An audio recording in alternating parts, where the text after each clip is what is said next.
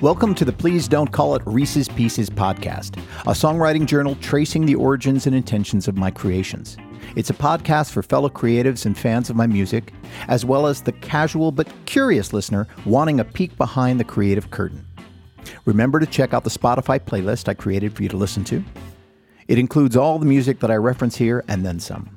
You'll find a bunch of music that continues to inspire me and hopefully will inspire you as well. If you like what you're hearing but haven't already subscribed to the podcast, please click on the subscribe button. Also, be sure to follow the band and me on social media and head over to the contact page on my website so that we can put you on our gig alert list. And the next time the band and I are playing near you, you'll be the first to hear about it. That website is www.reesshadmusic.com. And remember, I spell my name R E E S. There is no E on the end. All right, We've taken care of the business, now let's roll some tape.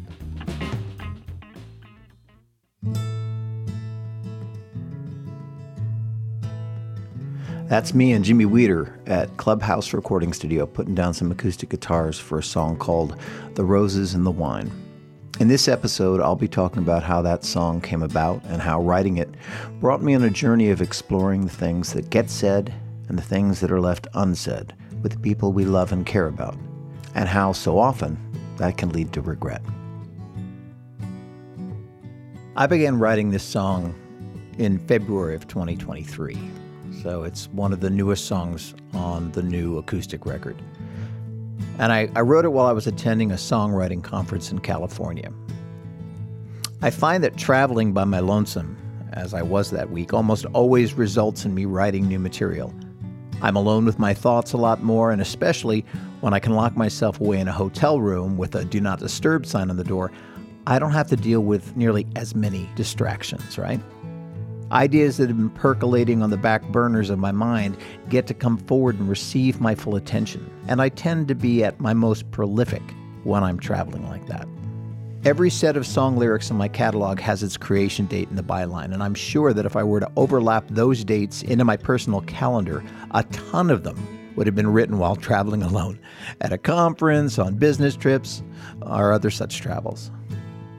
It's like when I was in school. I always sought out the quietest place in the library with those desks with the side panels that act like blinders, like some draft horse. I, I can zero in on a project when I get the side flaps up.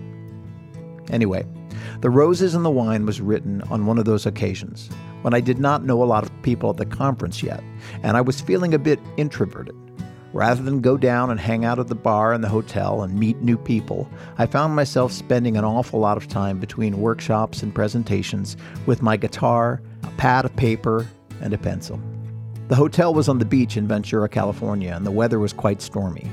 From my hotel room, I could see the ocean, and in the distance, up here, where several decades before I had gone with my half brother Dylan to learn to surf. If I looked up north on the coast, I could just make out the beach where my dad and I played frisbee once. I remember it clearly because he kept on throwing wide, so I'd have to get into the water and retrieve the frisbee. At one point, I got pulled under by the undertow, and my dad had to come and rescue his nine year old from drowning. So I remember it well.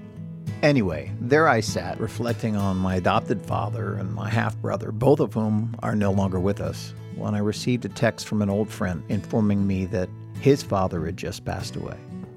Now, he and his father had a difficult relationship, just like I had with mine, and slightly winded by my friend's news, beginning to feel as if maybe I wasn't benefiting from being alone in the room anymore, I decided to go downstairs and get a bite to eat. As I was waiting for the elevator, another conference attendee came out of his room and over to the elevators.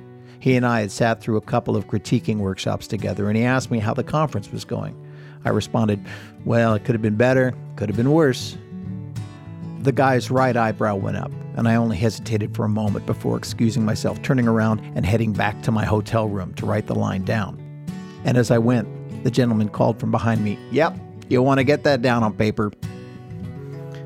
I wasn't connecting the line to my reflection upon my relationship with my brother and father right then.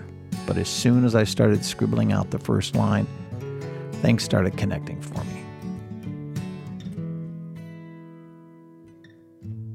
So when I put pencil to paper, the first lyrics echoed that first idea. Things could have gone one way or another, Things might work out as you intend, or they might not. You could speak your mind and still not get heard. It was all circling around expressing oneself and still not communicating.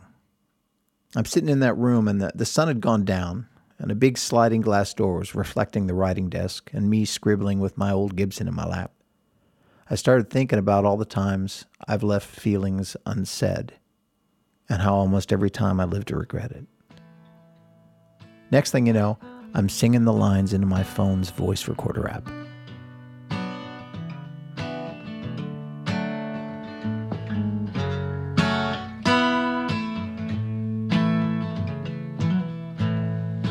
could have been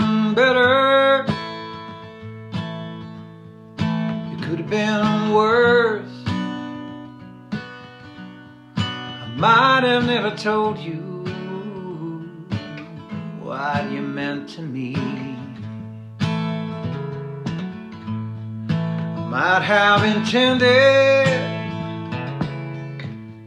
what I might have done. And set in stone the silence between us.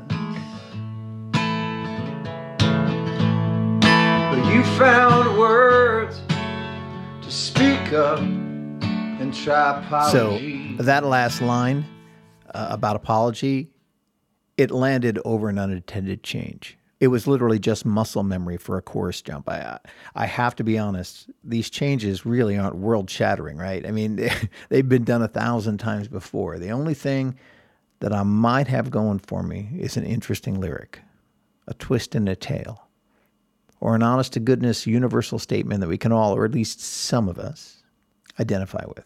So the muscle memory clicks in, and I actually just jump to this other chord and I'm distracted by it so that my subconscious just jumps and takes control of the car. and I blurt out that line about finding words to try apology. Don't know where it came from, but there it was. Now I had a give and take establishing itself in this narrative, right? Where was that going to take me? So often was hard through the long lean years And I never told you what you long to hear. I was a little concerned about getting too many concrete and specific elements introduced into this lyric. This concern is based in my idea of a good song endeavoring to establish a connection that needs to be more universal. I, I, didn't want it to be about me and my dad, or me and my brother, or for that matter, you and your loved one. It's a balancing act when you write a song like this to withdraw from that navel gazing aspect of self analysis that we can all so easily do and work to establish a more common experience. That experience hopefully is something interesting and unusual while also being something that we all recognize in our own individual experience, our own individual lives. So, as I fumbled around with the phone, listening to playbacks of me literally just improvising and making up lyrics on the spot, I started parsing where and when to be oblique and when to clearly state things. I think that at first I'd been wanting to tell a clear story about a specific relationship, but as the night wore on, I found concrete subjects such as apologizing for something hurtful or sidestepping a direct apology and applied them to a vague relationship perhaps old friends coming together again, siblings smoothing over some sort of familial discord, or even a pair of folks rekindling a romantic relationship. I wanted to encompass all these things, so I, I thought of roses for romance and alcohol for social lubrication, and that's how I came up with this chorus line. And of course, ended up knee deep in a Jack Lemmon Lee Remick movie. but I wanted something more hopeful and so I have both parties reaching out to each other, the narrator trying to make connection, to gain empathy, and to give what needs to be given to the other person. Ah, you spoke in riddle that I couldn't unwind. The end, my friend, found ourselves in the roses and the wine. If it was my fault, I'd follow suit and try apology. I never put in words the pain inside of me. But in the fading roses. And the last of the wine, we found each other just in time. That performance, as well as the uh, last sample, uh, were both from Six Strings and a Story, my acoustic retrospective due out October 2023. Um, anyway, with the introduction of the wine and roses reference, I started reorganizing the lines. Although I never dropped the initial line from the elevator uh, conversation as the necessary first line, that always had to start the song. But I reorganized everything else to what it is now. And within a few hours, I sat back happy with what I'd created.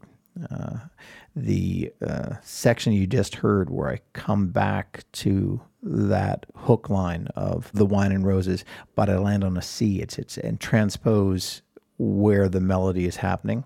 Um, I don't really know how that happened. Yeah, I probably was a, one of those muscle memory weirdness things where I just improvised, but it happened on one of the very early phone recordings, and I just, I've always loved it. So I've always kept that in.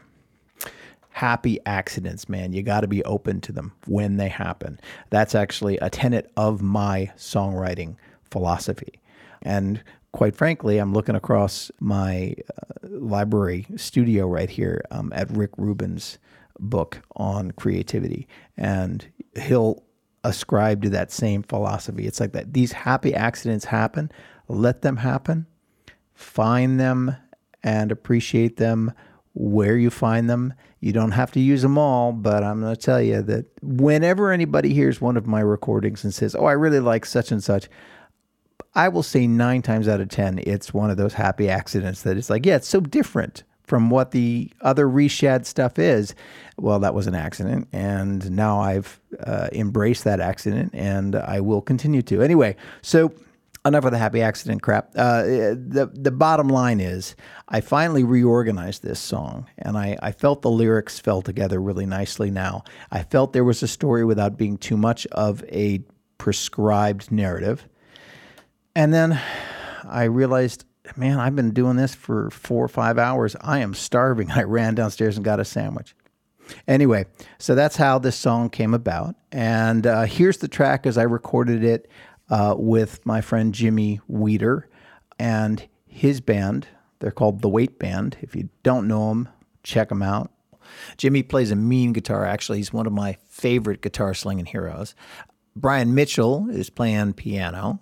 He played accordion on Tattletale, uh, my last record. Uh, Albert Rogers is playing bass and sang harmonies on this. Michael Bram plays the drums, mean drummer, man. And the organ, oh, caressed by the B3 Titan, Matt Zeiner, who also played on Tattletale. This is going to come out in January of 2024. So this is a sneak peek of a rough mix of The Roses and the Wine from my album, The Galahad Blues.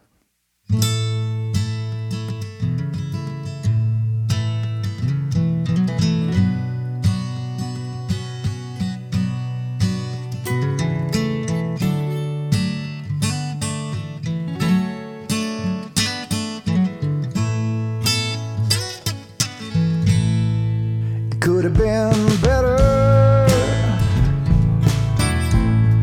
Thought it could have been worse. I might have never told you what you meant to me. I might have intended what I might have done. Set in stone the silence between us. But you found words to speak up and try apology. I found the courage to say what's inside of me. It so often was hard through the long lean years. And I never told you what you long to hear. You spoke in riddles I couldn't unwind. But in the end, my friend, we found ourselves in the roses and the wine.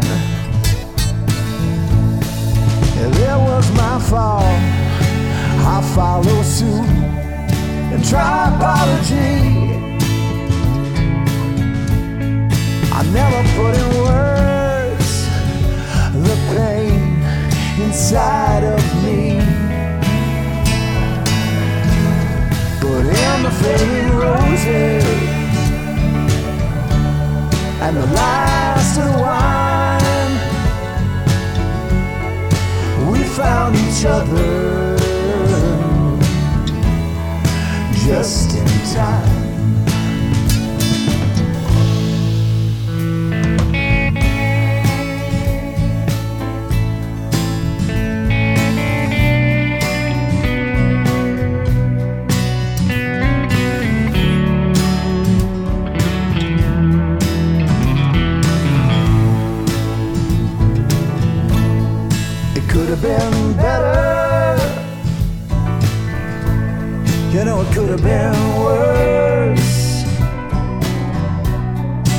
Might have never told you what you meant to me. But in the fading roses and the last of wine, we found each other just in time. Found each other in the roses and the wine.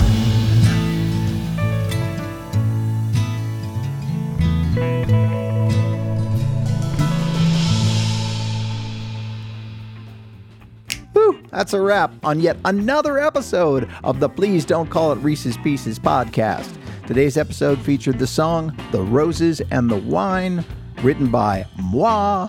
It appears on Six Strings and a Story in October of 2023, and a full band production will be on the 2024 album The Galahad Blues. Once those dates roll around, October and January, you'll be able to check either of those albums out on streaming services of your choosing. But if you're like me, you dig reading the liner notes on a CD and holding physical product. Once we reach the release dates, you can head over to the record shop at reesshadmusic.com. Remember, Rees doesn't have an E at the end. R E E S S H A D M U S I C.com and order a CD for your collection or even a USB with all those liner notes, PDF format, and all kinds of media extras packed in with the music files. If you're one of my Patreon subscribers, you can be sure you'll get early access to the album. And if you're not, why not head over there and become one?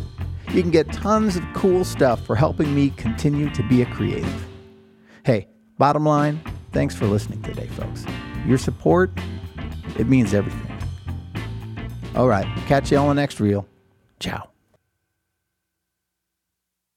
This has been a Shadville music production, produced by the Big Fish in the library at Stressless Studios on a wing and a prayer. All songs by Rees Shad except where stated. Our theme music comes from Rees Shad and the Conversations playing Rees's tune, No She Don't.